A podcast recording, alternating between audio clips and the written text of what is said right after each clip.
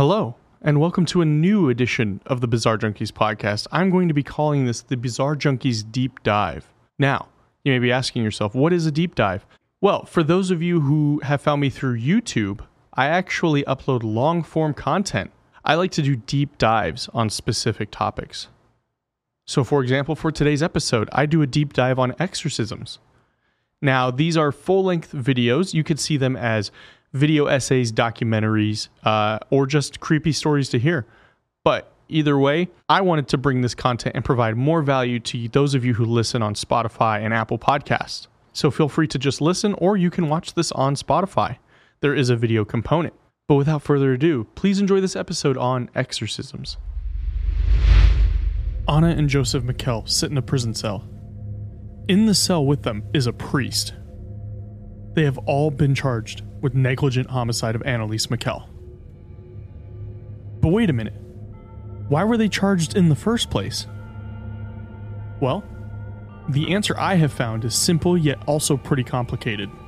On one hand, the religious community is absolutely dead set that these exorcisms are clear proof that their religious faith is real, and that demons are a resulting factor of them practicing their faith. On the other hand, it could be seen as undiagnosed mental illness linked with having been deprived from proper medicine and medical practice. Whether it is demons or not, the entire aspect of an exorcism is absolutely terrifying.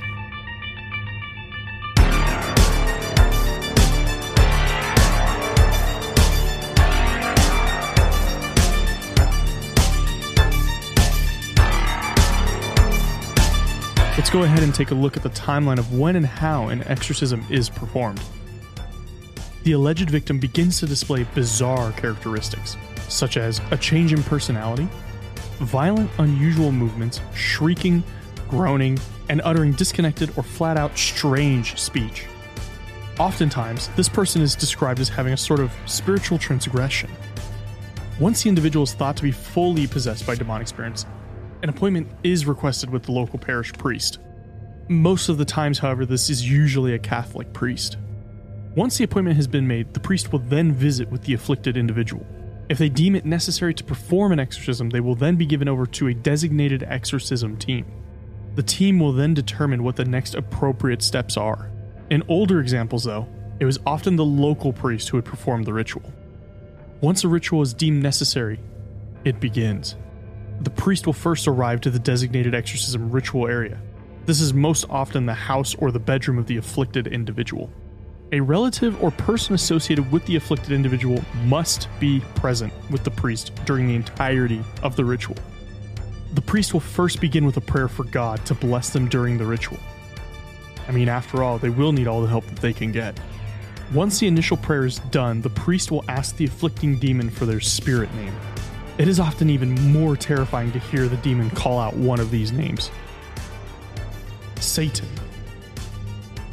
Beelzebub, Lucifer, Asmodeus. The priest will go throughout the ritual citing several pieces of scriptures and various prayers. Saint Michael the Archangel, Defend, defend us in battle. Be our protection against the wickedness and snares of the devil. May God rebuke him, we humbly pray. And do thou, O Prince of the heavenly host, by the power of God, cast into hell Satan and all the evil spirits who prowl about the world seeking the ruins of souls. Amen. Some exorcism rituals can take literal days to be completed by the priest. This can cause severe exhaustion and even malnourishment for everyone that is involved in the ritual. Simply put, everybody is strenuously trying to expel this demon out of the person. So, why do we still feel so compelled in pop culture about exorcisms? Well, despite there being countless movies being made about the rituals and even dramatized depictions, we're still hungry for more of it. At the root of these rituals is pure spectacle. The priests attempt to perform an unimaginable task against a seemingly godlike enemy. The odds are stacked against them to save the afflicted. But yet, many exorcisms have been reported to be successful. After diving deeper into this, I keep asking myself how many of these were true demonic possessions, and how many were just parents not understanding their children. So I dug even deeper. During my research, I found that in religious societies, everyone is expected to be on their best behavior with both their morals and their actions. If even one little thing begins to stray from those norms, panic sets in. No one, and I mean no one, wants to be perceived as strange or different in the church. This ultimately culminates into the parents of these individuals doing anything they can to suppress these behaviors. A lot of the times, it's just kids and teenagers being themselves, but all too often, demonic possession is the quick blame. So let's circle back to Anneliese Michel. She was a German woman who underwent 67 Catholic exorcisms during the year before her death in 1976.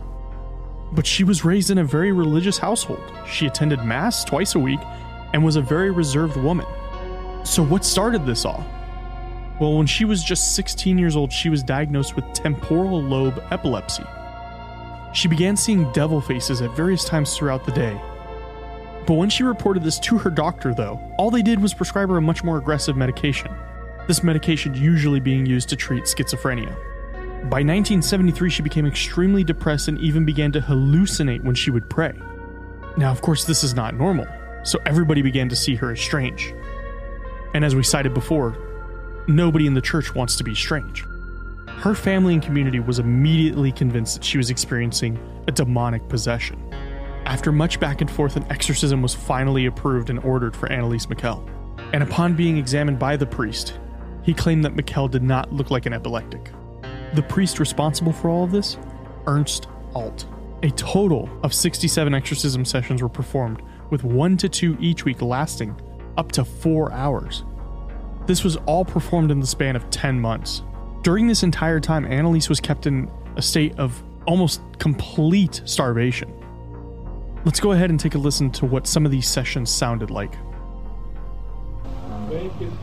parlamentarischen nicht. Im Namen Jesu. Nein! Nein! Im Namen Des Sohnes und des Ja, das Scheiß läuft ohne dich!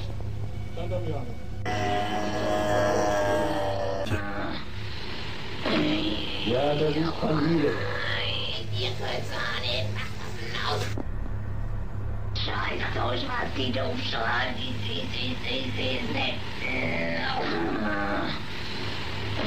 Nein! Sie Drecksau, sie Verflucht! Das ist unnehmbar und grausam ist. Grausam!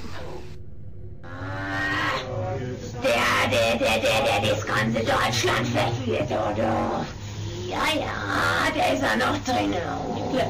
Im Namen des dreifaltigen Gottes und aller Todessten Jungfrau Maria, sagt die Wahrheit.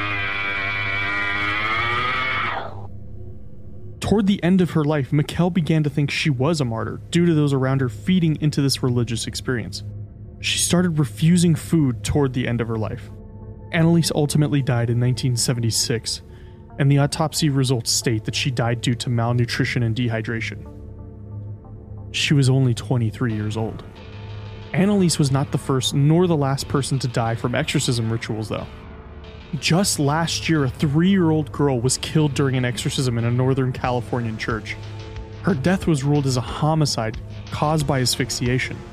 Throughout all of time, though, exorcisms have always possessed horrors to both the imagination and to the well being of everyone involved. May these last two examples serve as a caution that we shouldn't interfere with the divine. Regardless of faith, the true horrors of an exorcism are very real and are still present today from young children to otherwise healthy individuals, something truly horrific is taking place under the surface. There is no end in sight for exorcism rituals. And yet, as I continue to investigate, I am curious to see how much more intense these rituals get.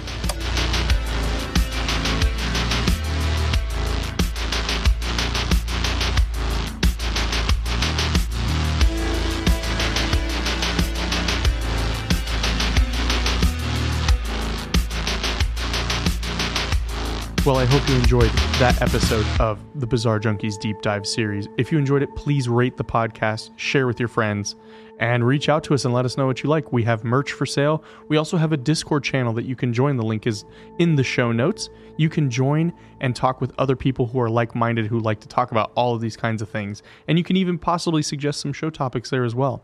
Until next time, everybody, stay bizarre.